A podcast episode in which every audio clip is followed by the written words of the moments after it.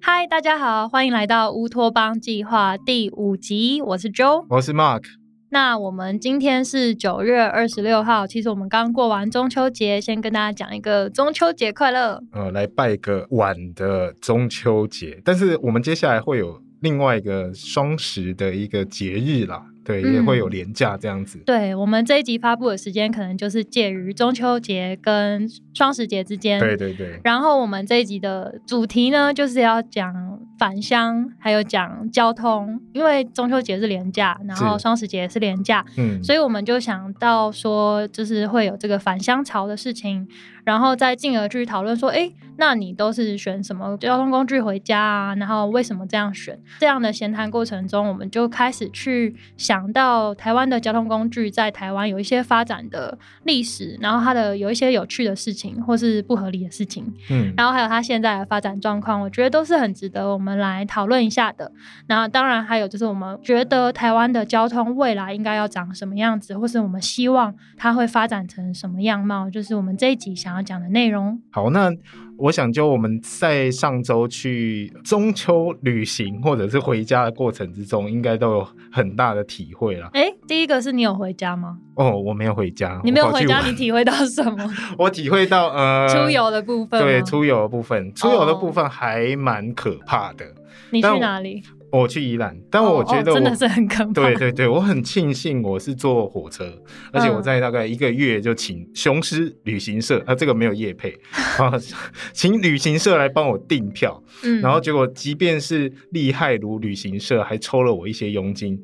他们还是订不到最好的泰鲁格以及普悠玛的号，就是我都只能坐，哎，像坐举光，非常非常的久。你坐莒光去宜兰？对对对对。那要多久？大概两个小时多。哦，有有一点久。对，但是我觉得比起那些塞在北宜公路上面那个国道五号，很多在车流里面开着自己的车，然后带着一家老小一起出去玩的人来说，我觉得我算是蛮幸运的，我还可以在火车里面睡个觉。这样。我懂你的意思。对对，这个塞车的。故事我有跟就是中秋节遇到的一些亲友的聊到这件事情，嗯，然后我觉得也蛮好玩，因为我的概念也是跟 Mark 比较类似，就是哎，既然我要去一个远方，我也许就选择大众运输，然后我可以省去中间的交通，要我自己开车，或者是就是他必须要占领我的时间，我不能自由运用的状态。对，那因为我如果我是搭火车的话。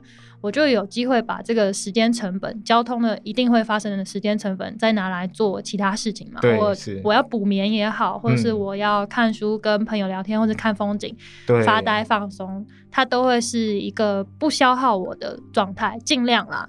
当然也有人会觉得，哎呀，其实开车是一个很疗愈的事情，那也很好。可是我不太确定是不是在廉价的时候开车。哦，对对对，平常开车可能算是疗愈。如果你去跑一些山路的话，或者是看一些美丽的风景，没有塞车的情况下，可能很疗愈。但是塞车是一个走走停停的状态，然后它其实真的还蛮耗费精神的。对，除非你的车很新，它有一些自动驾驶的功能可以协助你。对对对，要不然的话，正常情况下在塞车车阵里面是蛮无聊的吧？对，而且感觉会很容易想要上洗手间哦，对啊，因为你就被困在那个状态。对，那我想问九，你这次回家的时候，你是用哪一种交通工具？我是搭高铁，我现在大部分回家的时候都是搭高铁了，因为云林有一个高铁站嘛。嗯，那你搭高铁回去，你还需要转车吗？我就是家人会来高铁站接，然后这件事情应该还蛮普遍的，很多人都是你到了高铁站以后会有亲友来接你，嗯这样子。对，不过这个感觉是我们中南部我们这些 乡镇啊，我们这些小城市所遇到的一个比较普遍性的一个状态。因为像在台北的话，可能相对来说比较方便，板桥站对不对？对，板桥站、台北车站，然后南港站，其实基本上都是在。离大众交通运输接驳上面比较方便的一些地方，嗯，对。那但像我家老家台南的话，可能有沙人线，就是台铁来协助接驳，对。但是呃，像那个呃市区的接驳公车，可能就是班次没那么多，路网也没有那么密，所以确实有时候都还是需要家人来协助来接送。对对，不过最近有变好一点，就是说在高铁站附近也有一些共享汽机车的一些哦，对对对，这也很方便。就是如果你已经有申请那个它的使用工具使用证的话，对，那你就可以直接借了那边的机车，然后骑回家放着。那我想问一下，就那个云林的高铁站在哪一个乡镇？云林高铁站在湖尾。在湖尾，所以不会说离闹区太远哦。因为云林的最大的乡镇应该会是斗六、跟湖尾、跟斗南这三个地方，那比较靠近山线嘛。湖尾跟斗六在隔壁，可是他们呃一个是山线，一个是海线，就是刚好就是他们两个算是中间点，就是整个云林的中间点。然后湖尾站的话，虽然不是在湖尾镇上面，但是它还是在湖尾的范围。我刚刚说的湖尾镇是就是闹区的概念。那这个高铁站到刚刚说的斗六，或是湖尾，或是斗南的市中心，应该都是二十分钟车程左右。嗯，我觉得还可以接受。然后它也是像你说的，它有呃共享机车可以用，所以也很好。然后那边也有公车，然后是电子公车，对。哦，那还不错。就是简单来说，这个园林的站等设置的地点还不错。但是像我就是自己很喜欢吐槽我们自己家乡哦，台南的那个设的那个点呢，真的实在是太远了。北高雄。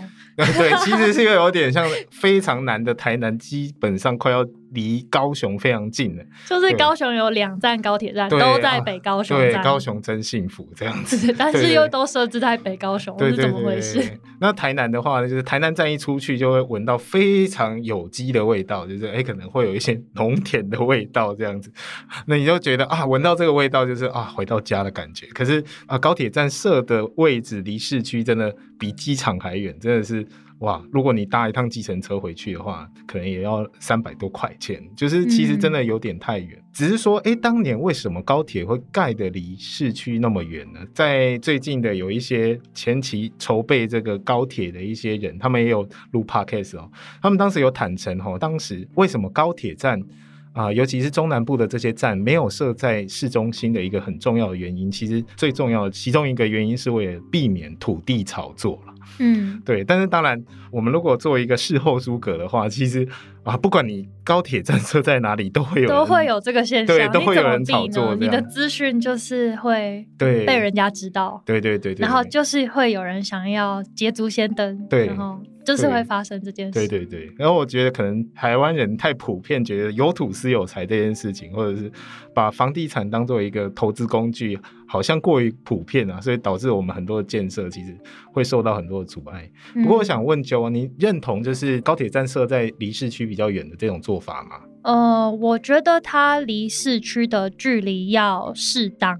就是我没有要它超级近，对，但是超级远也是不合理的状态。所以整个台湾的高铁路线，它的站点哪一个合理，哪一个不合理，并不是说每一个都很过分。对对。但是有好的有坏的，对啊，因为像我就觉得刚刚说的云林的这一个高铁站，它的位置是适当的，所以我觉得它距离。真正的市中心还要二十到三十分钟的车程，我觉得是合理。那这个原因是，我觉得所有的交通工具都应该要做一些运量，还有它的使用需求的区隔。是，因为我们有这么多不一样的东西。刚刚说到机车啊、汽车啊，然后台铁啊、高铁啊，甚至嗯，我们还有其他的，比如说公车，嗯，然后呃，台北有捷运啊，这些，他们其实每一个可以运载的状况。还有它的车速，嗯，还有它对于周遭环境的影响都是不一样的，所以我不会认为说高铁站必须要设置在市中心，因为其实高铁是一个很高速的大型的交通建设，对，它进入到市中心其实很容易把整个市中心搞得一团乱，对对对，就是你可能会创造一个很大的切割体，然后把你的城市切碎，对。那好，你要地下化也行，但是它就是有很庞庞大的成本。对，没错。然后，而且我认为高铁站它这个高速的运距，它要做的是最长距离的运输。嗯，所以我已经帮你把高雄到台北的这个路程缩减了。是，那你已经抵达到台北的这个算是城镇的范围了。嗯，接下来你要进入到城镇内的话，我会觉得换一个交通工具是合理的状态。虽然很多人会觉得说，我很想要它一站到家。对。然后台湾也有很多人会觉得，我要住高铁站旁边，哇，真的是很酷。老实说，我觉得住高铁站旁边没有很没有很好，因为你要去高铁站的这个状况，你应该不会走路去啊。你为什么要住高铁站一个走路可以到的距离？你要不你搭计程车嘛，然后你好你自己开车，然后车停在旁边的停车场也行。那如果你是选择这样的方式去高铁站，那它如果距离你十五分钟车程，合理吧？嗯。我又不是天天搭高铁的人啊，也是有啦，桃园、台北的人天天搭高铁这样。但是我觉得它真的是一个可以讨论的事情。嗯，对。然后我们呃来讨论高铁这件事情，其实它当时在新建的原因啊，其实我们回到大概一九八零、一九九零年代那一段时间啊，大家回想一下，那一段时间是台湾前烟角木的时代。那那个时间台湾赚了很多的钱，听说啊，当时台北跟高雄国内的航班是挤到。到爆，几乎是三到五分钟就有一台班机起飞，嗯，所以那个国内航班的压力实在太大了。可是，一台飞机能坐的人实在有限，嗯，所以就所谓要进行高速铁路。营运还有规划的一个情况，所以大概是在一九八七年的时候展开了这个规划。那到了一九九零年的时候，开始比较成型这样子，最后方案有出来。不过当时啊，就是在一九九零年代，大家也知道，在政治上面的解严以及这个所谓的经济的自由化，譬如说像当时的电信局，就是民营化变成中华电信，或者是。以前的邮局现在变成就是呃有点半公营半私营的一个状态，有很多的这些国营企业都开始做民营化的一个阶段。那当时啊，其实台湾的政府就挑战了一个非常几乎是不可能的任务。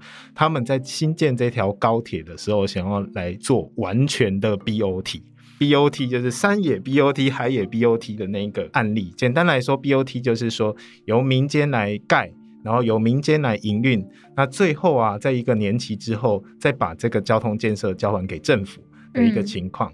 那只是说 BOT 真的大家有很多的争议啦，就是因为建商毕竟不是吃素的，很容易这些事情最后会导致说有很多的成本，其实还是要给民众或者是政府来吸收。BOT。呃，目前我们在台湾看到一些案例，它引起的最大争议就是它原本的公共性到底还存不存在，或是那个比例 原则是不是已经失衡了？对对，像大巨蛋，对，像大巨蛋，像台北转运站。这些都是相对来说，它的所谓营运上面的这个失衡度可能比较高一点点的。对啊，那其实也是有发生说，嗯，公部门它可能为了吸引有这样的企业来投资来得标 BOT，那他们就会不断的让利。对，就是哦，原本我开标案的时候，我会可能很严谨的去规范说，这个大型公共建设，我想要达到什么样的目标，然后我会规范我的厂商要进行什么样的服务的提供，然后可能要有一定的面积是公共性的，然后它必须要达到什么样的量级的服务效果跟品质。嗯，但是也许你就流标了，因为你定的好严谨哦，然后就是厂商们就觉得哦，这东西好像。不好玩，这些东西可能无利可图。对对对对，或是利太薄，他们也会就是不来。对，没错。对啊，那这个状态就会导致标案流标。嗯，然后标案流标以后，你就要重写嘛，你要再 再次上标，你再次开标的时候，你一定要做一些调整。对，那就会变成政府好像不断的在让利。对。然后甚至你得标以后，得标以后又是另一个问题哦。哦，得标了，结果你的厂商又还是跟你说，哎，这个东西好像挚爱难行。对对对对。那 那怎么办？对，你都得标了，然后你现在跟我说你做不了。嗯。其实当年的台湾高铁也是遇到这样的状况哦，是吗？那个时候的台湾高铁刚标下这个案子之后啊，它其实原本承诺政府要做的事情其实有点美好了，就是政府几乎是不用出一毛钱就可以取得高铁这个建设。嗯啊，当时他们的保证是这样，可是后来就遇到就是说高铁营运的状况不如预期，尤其是它搭乘的人数啊，因为当时在高铁准备新建之后呢。在营运的时候，台湾有一大批的台商就是西进到中国去做生意。嗯，所以原本我们在讲说三到五分钟就有高雄飞到台北、台北飞到高雄的这个航班的这个运量啊，瞬间就消失了，可能一半以上。嗯，所以导致说高铁当时一开始的。运量的预期过分的乐观，所以他在一开始他的高铁的运输的时候就受到了非常大的挑战。然后当时跟银行借款的利率也过高，导致说虽然我们他当时承诺政府可以做很多事情，甚至政府不用出一毛钱就可以完成这个高铁梦想，可是其实后来因为各种不同的挑战和阻碍啊，就导致说一开始高铁其实走起来是步履蹒跚的。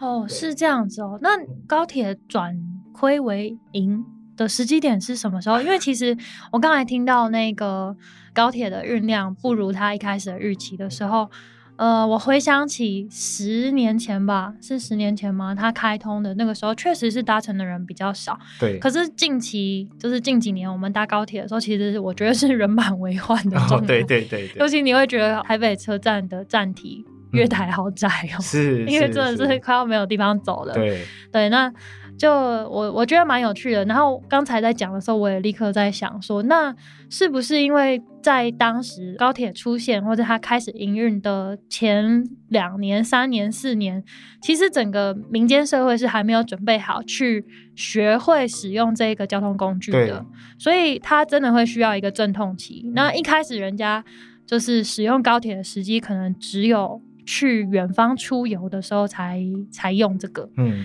那后来才会有越来越多的公务使用出差的性质需求，让你可以选择高铁。对，因为可能一开始大家也还在观望，说，哎，我如果让我的员工用高铁去出差，这个符合成本吗？对对对对。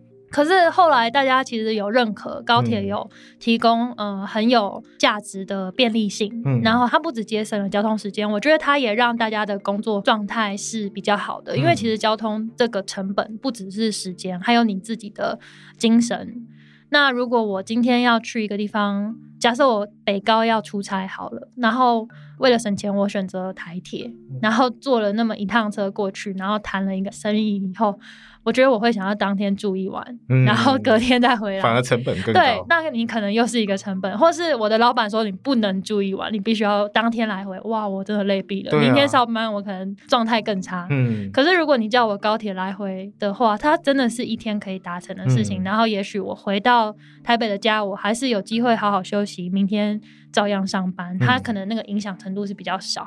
可是这一个认知应该不会是在高铁刚出现的时候大家就有，嗯，它必须要是一个慢慢的大家体验。然后开始去做比较，最后接受的一个过程。嗯，刚刚就讲的很有道理。那其实除了这个民间也需要习惯的这个状态之外呢，第二个重点就是说，一开始高铁盖起来的时候啊，包含台铁啊，或者是转乘接驳这些系统都还没建制好，对，所以会影响大家去搭高铁的意愿，尤其是中南部的朋友们，就是相对来说更不可能去搭高铁。嗯，那。第三个其实还有一个重点，就是后来高铁有进行一系列的改革，尤其是它在财务的改革的措施。嗯，那虽然一开始想象美好，就是民间出资百分之百，然后政府可以无痛取得高铁这个轨道建设，可是最后啊，还是需要国家进场。现在目前的台湾高铁是属于一个大概有百分之将近五十是由关谷所构成的一个高铁公司，那它也在二零一六年的时候上路，然后最近也转亏为盈。我觉得这个还是近期才转亏为对对对，我觉得这个也是还是蛮值得去做庆幸的，就是台湾终究还是达成了一个不可能的任务啊！有到不可能的任务这么夸张？对，因为对于一个完全可能相对来说轨道经验没有那么充足的一个国家来说。啊，那加上一开始想要挑战这个最大的一个 BOT 案，就是四千五百亿的 BOT 案，一开始走的非常颠簸。但是我们可以看见，就是国家的力量还是蛮重要的。所以最近其实国家在讨论说，哎，我们是不是要成立一些呃这个国车国造，或者是轨道国家队这个东西？我觉得这个还是蛮值得去做讨论的。嗯，而且我觉得它有它的可能性，跟它这个投资的价值有存在。嗯，那这个部分就是高铁。就是它有一些小故事这样子。那么跟大家报告一下，高铁最后它营建的这个成本大概是四千五百亿台币左右，其实也是一个不小的数字啊。那这个四千五百亿，在你刚才的说法是完全由民间出资，还是最后？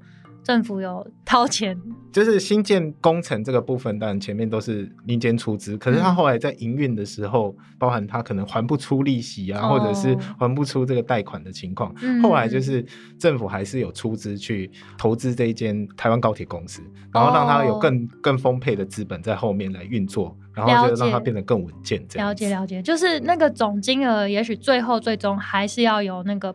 BOT 的公司，它全部出完，可是它中间有一些财务呃危机的时候，政府适时的进入来协助，然后也许他们的条款做了一些偿还的时间的年限的变更，嗯，然后让他们可以顺利的完成这件事，嗯。没错，所以就刚刚讲的，其实还是蛮有道理。就是说，台湾其实在做很多 BOT 的工程的时候，遇到一些状况，就是其实我们没有那么多那么大资本的公司，我们不像日本或南韩，他们都是以财阀这种富可敌国的企业。这也很危险。对，其实这个蛮危险。那其实蛮有趣的。哦最近查了一个资料，就可能也会觉得很惊讶。台湾资本额最大的公司是哪一间？资本额最大的公司，长荣。不是，最近 常人很红，对，最近很红，航海王这样。还有什么资本额最大的公司？你可以给我一个领域的提示吗？跟电有关，台台电。哎，你还蛮厉害的。对我以为你会猜护国神山台积电，结果其实我后来查完之后，台湾最大资本额的公司是台湾电力公司。嗯，那其实它也是非常有国营色彩的一个公司。对啊，对，所以其实台湾没有一个。足够大到可以承担非常大型的公共建设的公司，你是说民间公司？对，民间公司，这是完全民间的。其实，呃，目前有这个能耐的，大部分背后都其实是有公部门插股的状态，对对对，或者。基本上啊，包含国泰啊，或者是远雄啊，乃至于日盛生这样的公司，他们也都只能算是中小型资本额的公司这样子。就是如果要拿来跟大型的国家建设对来相比的话，基本上有点像小孩骑大象。或者是小孩开大车的状况，所以就会造成我们 BOT 的品质可能会遇到一些状况，而且很容易受到挑战的一个情形。好，那我想要岔题问一下，就是像你说的这个台湾厂商目前是这个面向或这个程度，那我们的 BOT 案是有开放外国的厂商来投标的吗？这个是一个好问题，因为有一些我确定是有啊，像你看北流跟高流是不是也就不是台湾做的？然后我们的。高雄的国家体育场也不是台湾的厂商盖的，这种营造厂是不是啦？可是轨道建设我就不太确定。像一些设计案，确定是可以让一些国际型的事务所来进行投标，那它那个采购法有相关的规定。嗯，但是具体能不能投资到这种 BOT 的案子，这个我觉得要打一个问号。但是如果开放外资进来 BOT，我觉得也是蛮危险的。尤其当年服务贸易协定那个时候在谈的时候，好像有一部分大家的担忧就是这个部分有没有可能中资进来 BOT？了解，我觉得这件事情有一点防不。正房的状态，然后它有点像是一个两面刃。你不开放的时候，你面临的是现在国内这种有一点点尴尬，像你说的那个小孩骑大象的状态。你开放的时候，就会有这个中资的隐忧。对，但是我觉得中资的隐忧是刚刚说防不胜防嘛，因为他要披着任何的假面而来都可以啊。你你做了一种规范，它就有它相对应的对策。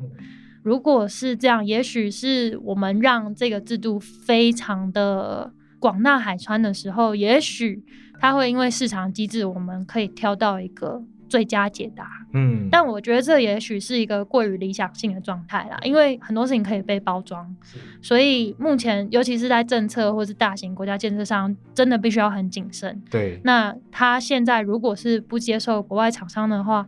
我觉得也是有它的原因，是可以理解的。没错。好，我们先从新的开始讲。那接下来讲一个比较旧的。呃，刚刚就在笑，我就觉得哇，大家一定都猜到我们要讲谁，就是台铁。对，对，就是被骂翻的。对，被骂翻的台。总是被骂的台铁。然后他是那个所谓的亏损的代言人。对，那其实啊，台铁啊，原本是很赚钱的一个国营的，或者说它是一个行行政机关。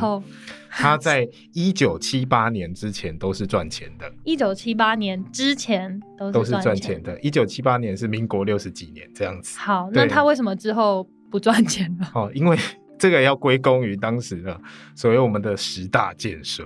十大建设有一个，其中一个很重要的就是所谓的中山高速公路，就是我们现在的国道一号。国道一号新建完成之后。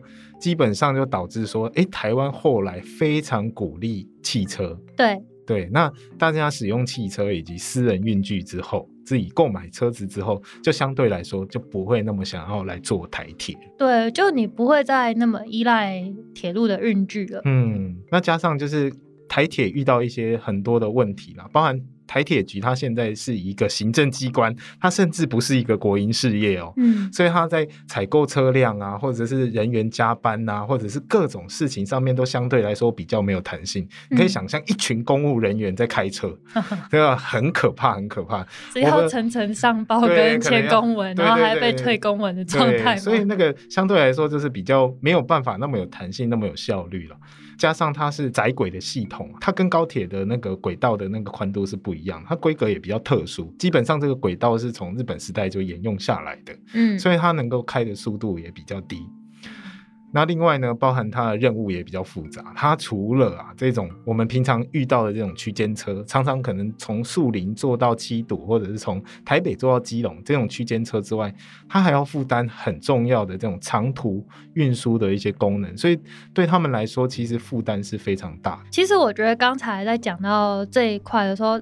台铁到底为什么亏损？那我们刚刚其实大家都知道它营运有问题，然后那个营运有问题的问题还真的是到处都是症结点，比如说刚刚说的人员调度嘛，然后甚至你车辆的采购也是不容易的，因为刚刚说的窄轨系统，嗯，你有制造这样子的铁路的来源也不多，它的规格特殊，那可能价格也比较高，对，但是它能协助的，刚刚说速线也会比较低嘛，对，对啊，然后还有任务复杂这件事情。我觉得它是在现阶段，就是在现在这个时空，它面临到它的任务有点过度复杂了。对，因为我会觉得台铁你现在是亏损状态，其实就是因为你想要面面俱到的，什么都。什么都握在手里，什么都保留，你所有的服务你都想要一手抓。嗯，可是现在其实比较少这样子的公司，大家都是走一个专精的路线，除非你要当 Seven Eleven，什么都做，当大家的好邻居 这样子。可是 老实说，台铁你这个做不来的，尤其是你现在有个很众多的不同的交通工具作为你的竞争对手。对，那。你要当跟他们竞争的人，还是当跟他们做接轨的好朋友？这个角色拿捏很重要。因为如果你要去跟他们竞争，你要跟高铁竞争长路线，输一定输。那你要跟呃汽车竞争短路线，或者是中长距离，你可能也是输。就是你你有一部分的客人就是被分走了，所以我觉得应该要集中在台铁还具有的一些优势上面。嗯。然后刚才说它的任务复杂，是因为它目前都还是有保有它的中长途的这种运输的功能。然后，但是它现在也有认知到，哎，其实我在短程的运输上是优秀的。就是比如说台湾有一些路段还是需要依赖台铁嘛，尤其是细直那边的交通，嗯，一定是靠台铁的区间车。然后北台湾就是台北基隆。就是一路往北的话，也都是会依赖台铁的状态。嗯，然后台中的部分，其实台中也是大丰原地区，嗯，那边的台铁已经是一个高架的捷运系统的概念。其实我觉得那边做的很好。嗯，对啊，所以其实台铁应该要好好的掌握住你在这方面还存在的优势，因为你你有一些路网，你现在还是一个唯一的。存在，那你把那边好好做好。嗯，可是如果你已经有一些地方已经被人家取代掉了，你的优势消失了，就不要再做了。你那个就是你亏损的点。对，所以营运的地方那个地方，我觉得可以慢慢的把它排除掉。嗯，周的建议我觉得超级好的，基本上就是擅长做什么事情的人做什么事情，这个就是一个有点像比较利益的一个法则。对。不过台铁它确实也遇到一些问题，就是说它本身是行政机关，所以它一天到晚要被国会来质询。所以如果你看它的票价的话，基本上是完全没有办法 cover 它的营运成本的。啊，如果我们来看高铁，譬如说从台北做到高雄，可能是一千四、一千五的单趟的这个票价，可是，在台铁的话，就是硬生生就是只有一半的价钱，所以确实它真的就是没有办法赚钱的一个行业，所以真的是蛮辛苦的。其实这一块刚刚讲到这个运输的价格这件事情，它。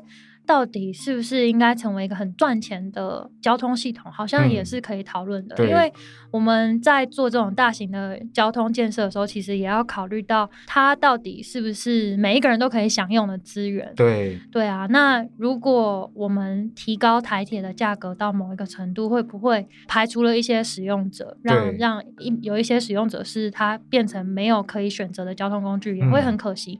不过我觉得这一个层面其实有其他的制度可以调整，因为我们有敬老票啊，我们有就是我们有不同的票种机制嘛，我们可以把这些福利留给真正需要的人。但是如果你是一般的交通使用者的话，你现在用这个价格去搭台铁，你自己觉得？合理吗？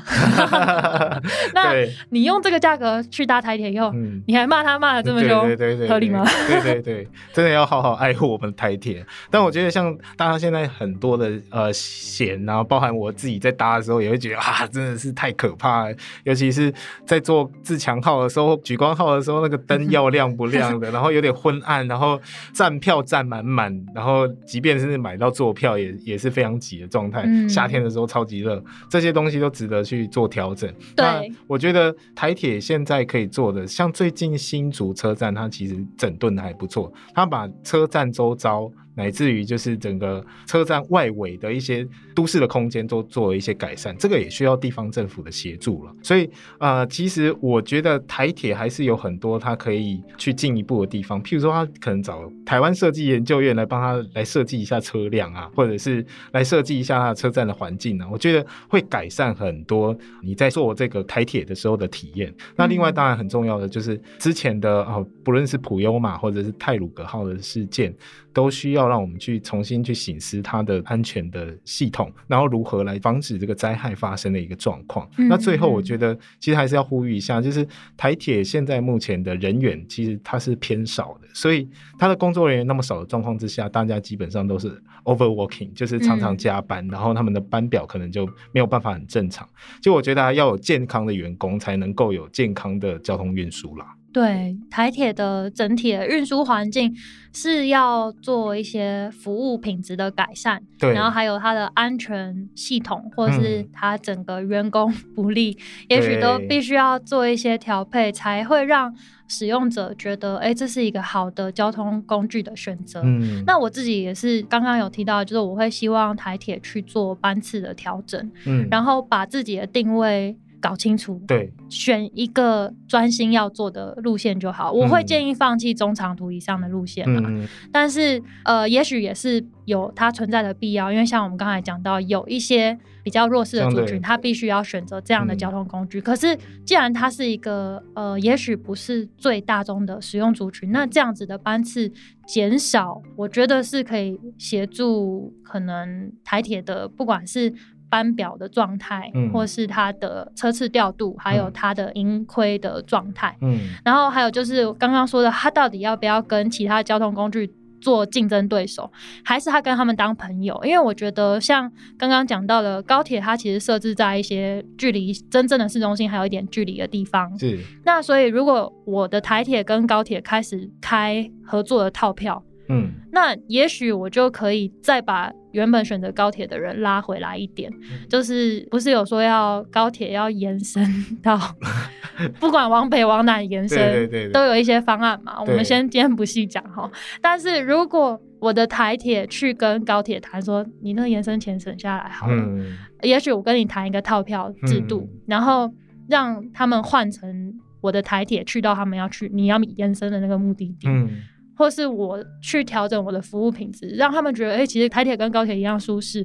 我到了这个站，然后我换成台铁继续往下也 OK 的话，我们是节省掉一个成本跟大兴土木的 事件嘛？是是，对吧？当然，我觉得这件事情，也许我现在这个许愿愿望有点太天马行空，因为其实哦，我相信台铁要改变不是那么简单的事情。对，但我们就是先开始讨论嘛。嗯，好。对，有做总是比没做好。然后我们因为所有事情都百废待举，所以开始做改变是很重要的。对，至少我们先开始去盘点有哪些可能性。然后不要那么快的把一些路给封死，就是像我以前讲的，我们不要那么快的去打叉，打个问号，然后让越来越多的可能性发生，这样子。对，讲到台铁之外啊，其实台湾还有一个逐渐消失在地表上的一种轨道系统，叫做轻便铁路。那也就是我们以前长辈常讲的“五分啊掐”。对，嗯，那像五分火车啊，其实以前过去可能是作为糖铁。或者是盐铁在糖和在盐的这些哦火车，其实也渐渐消失在我们地表上面。那对这样的小火车有什么印象吗？哦，我记得我可能。搭过吗？好像没有，我没有那么老。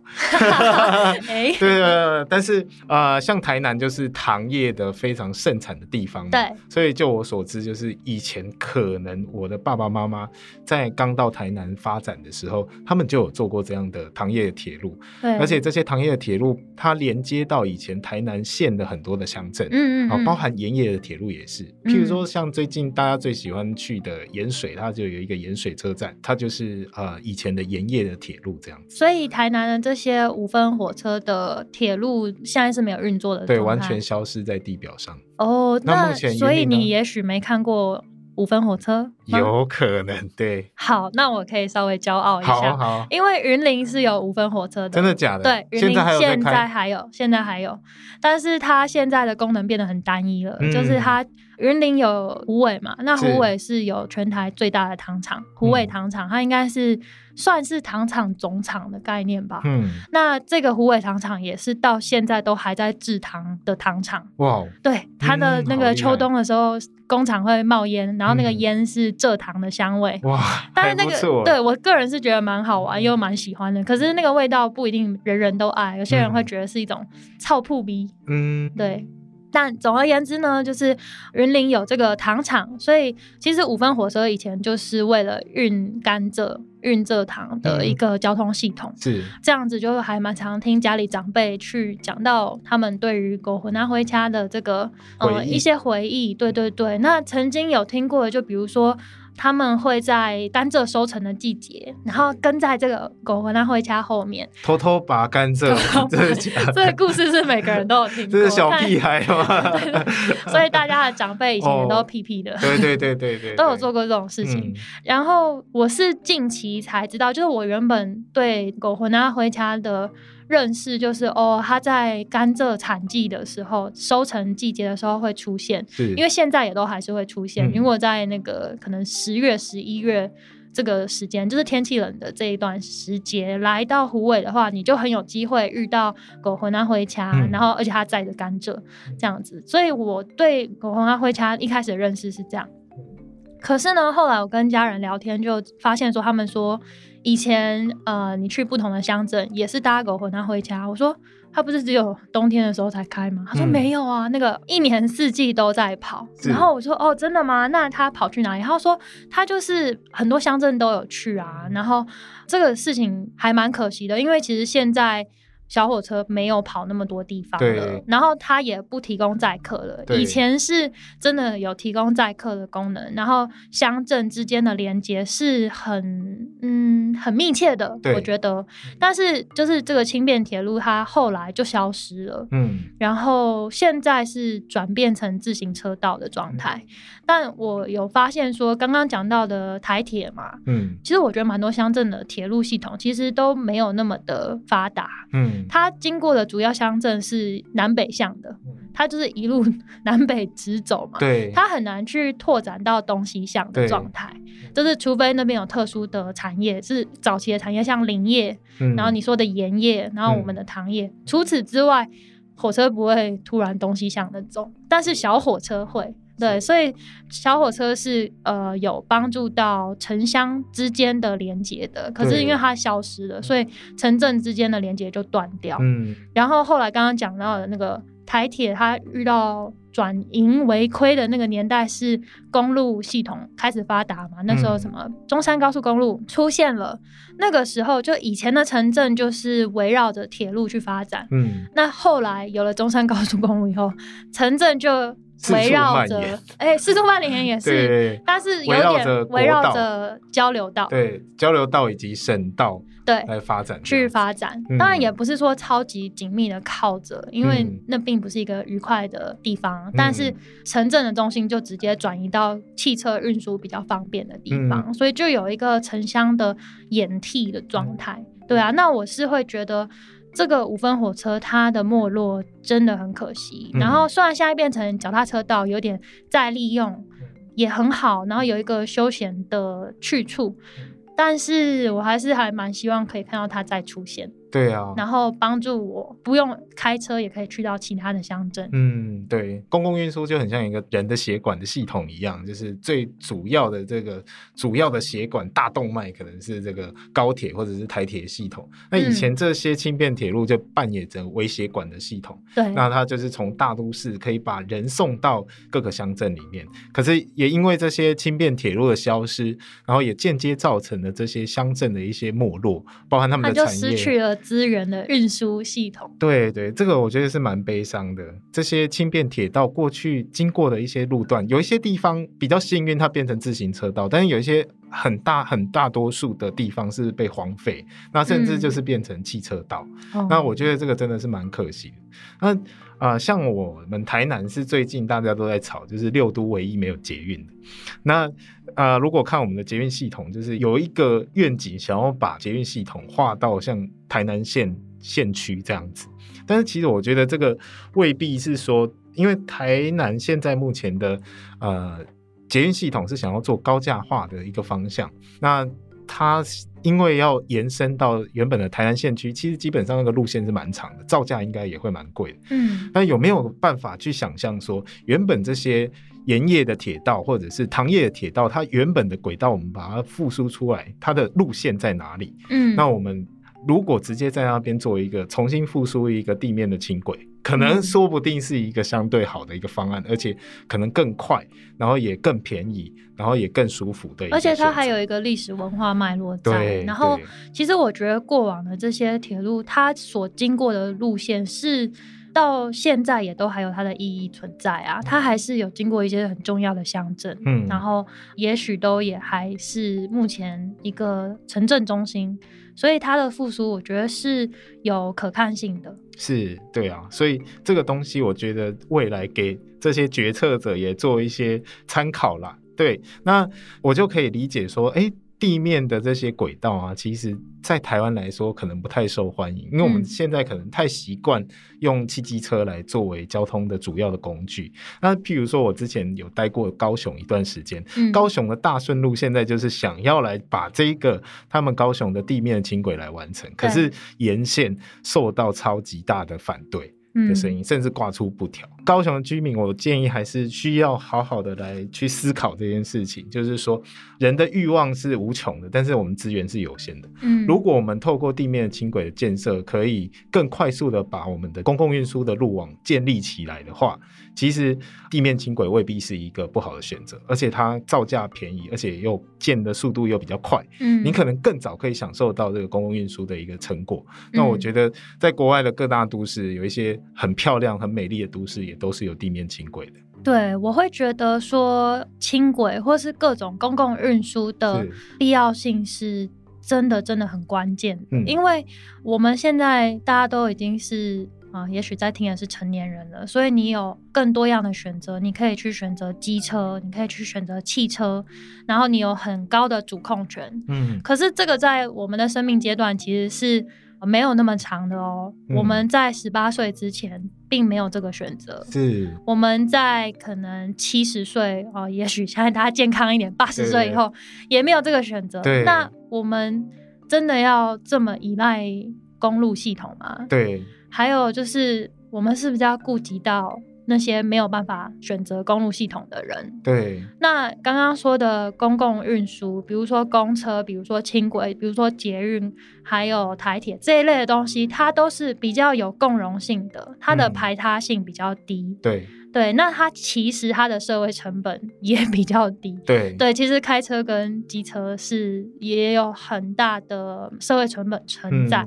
而且其实现在这个共享运具就是好，你要你要机车，你要汽车，OK。可是共享的这个运具，比如说共享汽车或是共享乘车，像有 iRent 啊，有 GoShare 啊，还有 WeMo 之类的这些东西，它都是在协助我们把私人运具所造成的社会成本降低。嗯，因为其实呃，老实说，这个大家可能都知道，就是你开车使用的时间。跟你真正拥有它的要消费的成本是很不成比例的状态，对啊。那如果我们有这么多的公共运输可以选择的时候，整个城市的面貌会完全不一样。嗯。